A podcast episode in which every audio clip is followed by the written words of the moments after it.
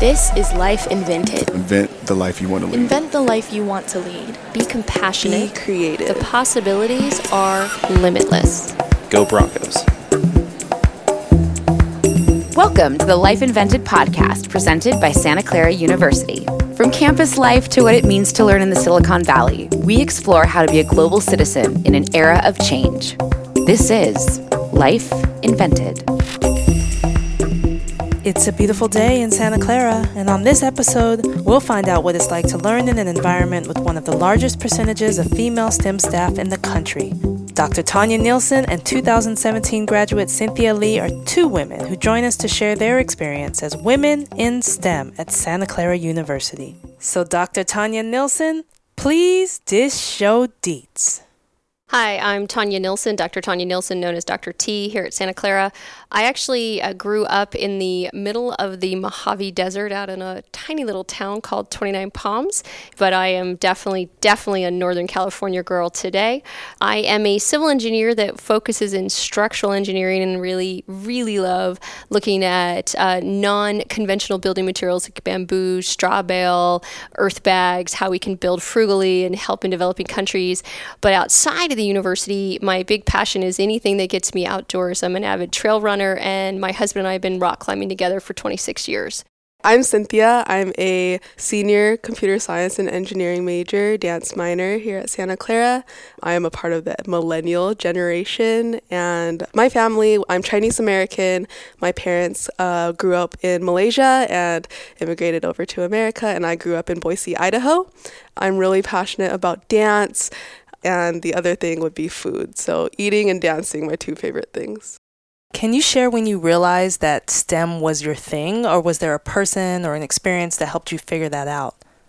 I grew up in a sort of engineering family. My brother is a bioengineer. He's three years older than me, and my dad's an electrical engineer. So it's always around me. And I feel very fortunate because the company that my dad worked at, they had a lot of outreach for young people in STEM, as well as specifically women in STEM, girls in STEM. So I think since elementary school, all the schools that I went to had really great programs that brought students in STEM together. And science and math always came easier to me as well. So I think all of those things came together to sort of always have it in my mind. I was always very, very fast and good in math. That's where it really jumped out for me. My mother was a librarian, my dad was a Marine. I didn't know what an engineer was, I'd never heard the term. Um, I was very, very lucky in that I had a high school, female high school counselor who saw my test reports and saw where my aptitude, I was very left and right brain, creative.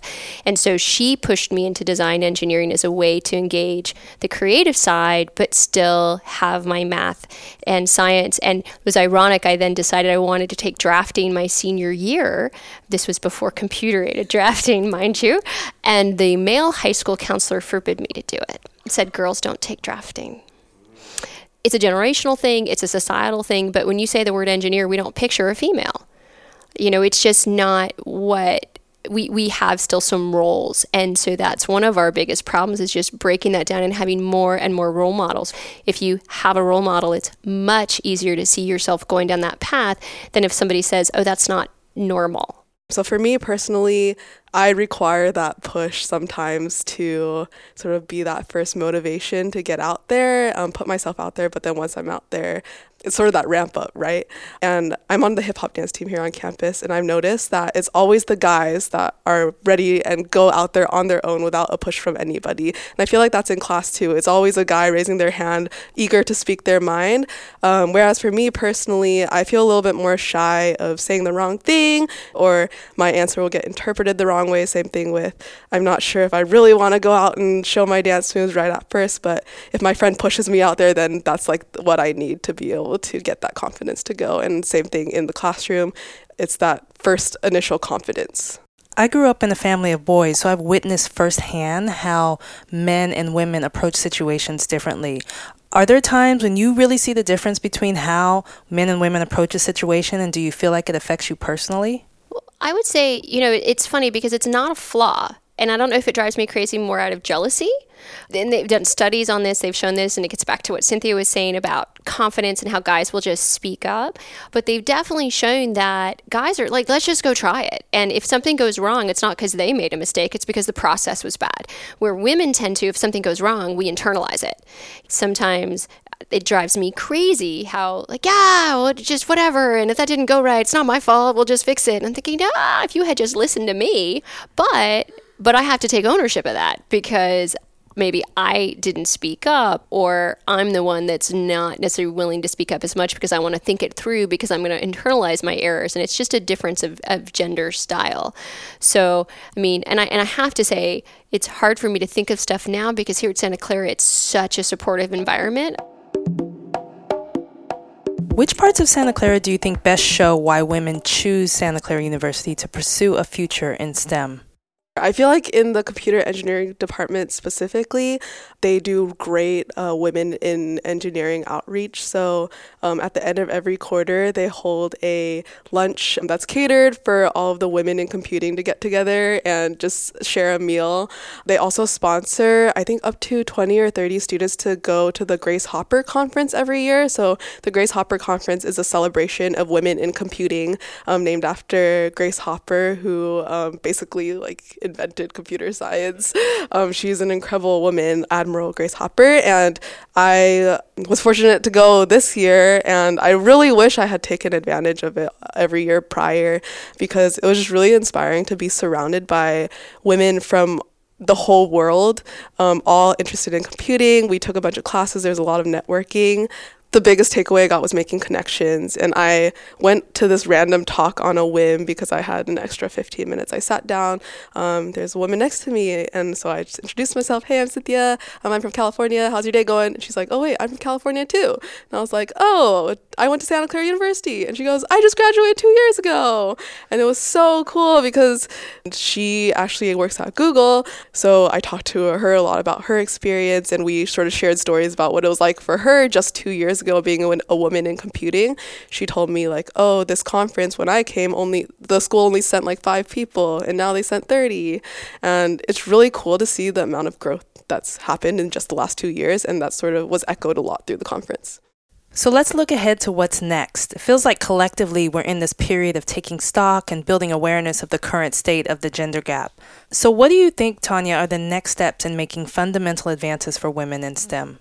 I know there's definitely faculty who are very, very interested in pedagogy, which is the methodology of teaching. And we've definitely found female students, um, really underrepresented students, they tend to do uh, much better in a class that engages them in collaborative work as opposed to just a lecture format you know, a lot of faculty, and this was my own experience when I first started teaching, very interested in what is this active learning, what is this way to do it, and then of course there's there's seminars that have a lot of Q and A and interaction of okay, what did you witness? What was this about? How would you do this? What are baby steps? What are bigger steps to help faculty move into that? Engineering 1 is a class that we all have to take, all engineers have to take, and they've made a section for women in engineering, right? I think I would have appreciated that because right from the beginning, first year, you get to meet a bunch of the other female engineers and form those bonds right from the beginning. I don't think I met all of the females in my class of computer engineers till like this year. um, so I think that's really cool because once you form those bonds, then you know more faces in class and you feel you have feel that connection. And I feel like that's half the battle. Is I feel a lot more comfortable speaking up when the, I kind of know the people around me we currently have in civil engineering a really strong cohort of women in the senior class. Like the top students want you just go down the list. It's female, female, female. There's one student who's male who's wonderful and he actually studies and does everything with this strong female cohort, but I think it's eight women at the top plus this one male student. And it's just that's a really dramatic example. But what we've really found is, and employers are really aware of this because female students aren't necessarily encouraged in high school to go on to engineering. You have to have a lot of personal drive. And so it's because you're going to be more driven to come into an area where maybe it's just not normal, quote unquote, for you to be there. I think, like what Dr. T said, the environment here um, really is uh, very collaborative and really um, supportive. And I don't feel like my opinion or how I do is based off of my gender, which it has been something I've thought about before. Um, just like, oh, did I get this position because I'm the minority in engineering. But I always have to think back of, oh, I do have the grades. Oh, I do have the experience. Like what Dr. T said, it's not someone telling me these things. A lot of it is just sort of self thought. And I think there's an aspect of needing to prove yourself too that fuels that drive. Like they don't expect us because we're women to excel. So it kind of is that fuel to the fire too that I want to prove I'm wrong. I want to show that I am capable and I might be better. Let's talk about the culture here at Santa Clara for women in STEM. What kind of support is available on campus for women who want to pursue careers in STEM? Additionally, for students who haven't been encouraged in high school or maybe feel like they're not naturally adept at STEM areas of study, what kind of environment is Santa Clara creating for those students?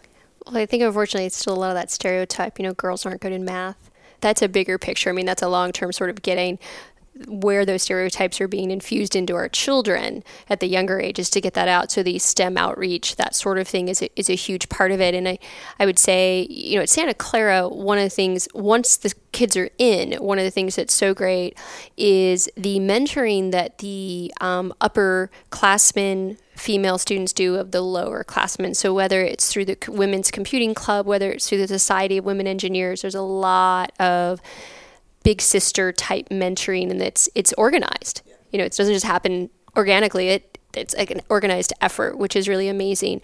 Also, at this university, we used to have the highest percentage of female faculty of any engineering school in the country. Then Smith College, which is an all girls school, got an engineering program.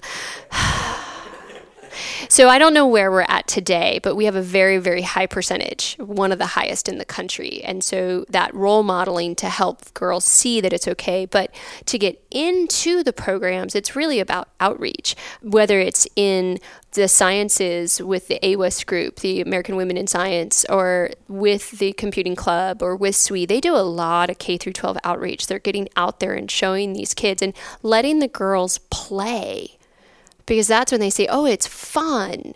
I, I could do this. I can. For me, that's, I think, one of the biggest things is that exposure early on because you've got to sort of build that. Unfortunately, you do have to build that belief that I could be here. And I think that outreach from girls that are doing it is when they learn, no, you're fine. Come on and try it.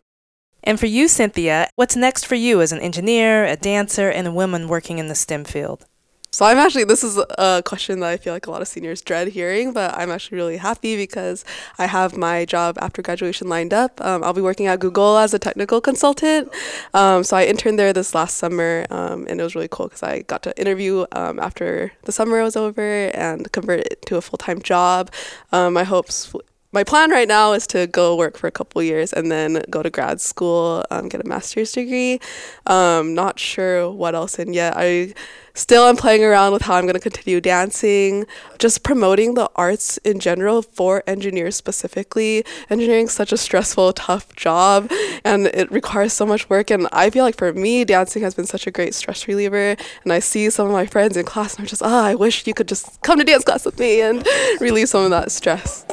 Indeed. Thank you, Cynthia and Tonya, for sharing your stories and experiences. It's always a great time to come together and take a moment to think of all the women who led the way quietly with excellence and to honor the role models that we've had on our personal journeys. It feels like now's the time to think about what limits we're seeing being subtly set for women and how we can shine a light on those issues. To think more about what women need in the classroom and the workplace to make the best future possible, here at Santa Clara University, we are doing all that we can to make that happen. Thanks for joining us on this episode of Life Invented. Thank you so much. Thanks for having us. You just listened to the Life Invented podcast presented by Santa Clara University, and there's so much more to explore. Visit us at scu.edu slash podcasts and learn more about Santa Clara's commitment to innovation and inspiring opportunities.